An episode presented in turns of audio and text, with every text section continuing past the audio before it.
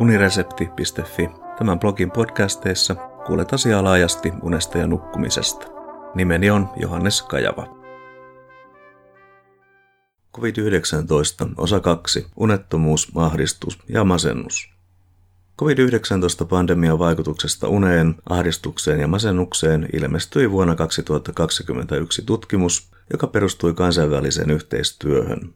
Tutkimusta oli tekemässä parikymmentä tutkijaa eri puolilta Eurooppaa, Kanadasta ja Amerikasta, Kiinasta, Brasiliasta ja Japanista. Artikkeli on ollut luettavissa verkossa elokuusta 2021 alkaen. Verrattuna edelliseen postaukseeni, tässä katsotaan COVID-19-pandemian seurauksia eri näkökulmasta. Pandemian haittoja tarkasteltiin 18 vuotta täyttäneiden ja sitä vanhempien osalta – Nettikyselystä valikoitui lopulta yli 22 000 vastaajaa 13 eri maasta. Oli mielenkiintoista havaita, miten suuresti ahdistuneisuutta ja masentuneisuutta potevien määrät poikkesivat toisistaan eri maista kyselyyn osallistuneilla. Vähiten oireita oli Japanissa, Kiinassa ja Suomessa, keskimäärin näissä alle 14 prosenttia, kun taas eniten niitä esiintyi Yhdysvalloissa ja Brasiliassa 40 ja 50 prosentin kieppeillä. Kuten tutkimuksessa, josta kirjoitin viimeksi, myös tässä stressin kielteinen vaikutus nousee esille. Sen taustalla ovat muun muassa terveydentilaan liittyvät huolet, sosiaalinen eristäytyneisyys, taloudelliset huolet, etäopetus ja tulevaisuutta koskeva epävarmuus. Lisäksi useissa maissa on käytössä koronasulku tai rajoitukset, lockdown, joiden seurauksena stressitaso voi kasvaa entisestään – Luettelen seuraavaksi tutkimustuloksia.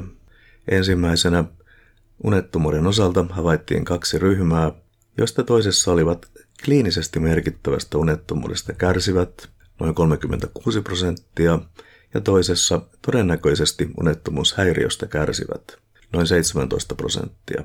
Kuten uniongelmien kohdalla valitettavasti usein on, naisten osuus oli suurempi. Toisena Neljäsosalla vastaajista pidettiin todennäköisenä ahdistuneisuutta ja masennuksen todennäköisyys oli samaa luokkaa. Myös tässä kohden naiset olivat enemmistössä. Kolmantena, henkilöillä, jotka eivät olleet eristyksessä lainkaan tai jotka olivat olleet eristyksessä seitsemän viikkoa tai enemmän, kärsivät vähemmän unettomuusoireista verrattuna kolmesta kuuteen viikkoon eristyksessä olleisiin. Otaksuttavasti pitkäaikaisessa eristyksessä ollessa ehtii syntyä sopeutumiskeinoja paremmin kuin lyhyemmässä alle seitsemän viikkoa kestävässä.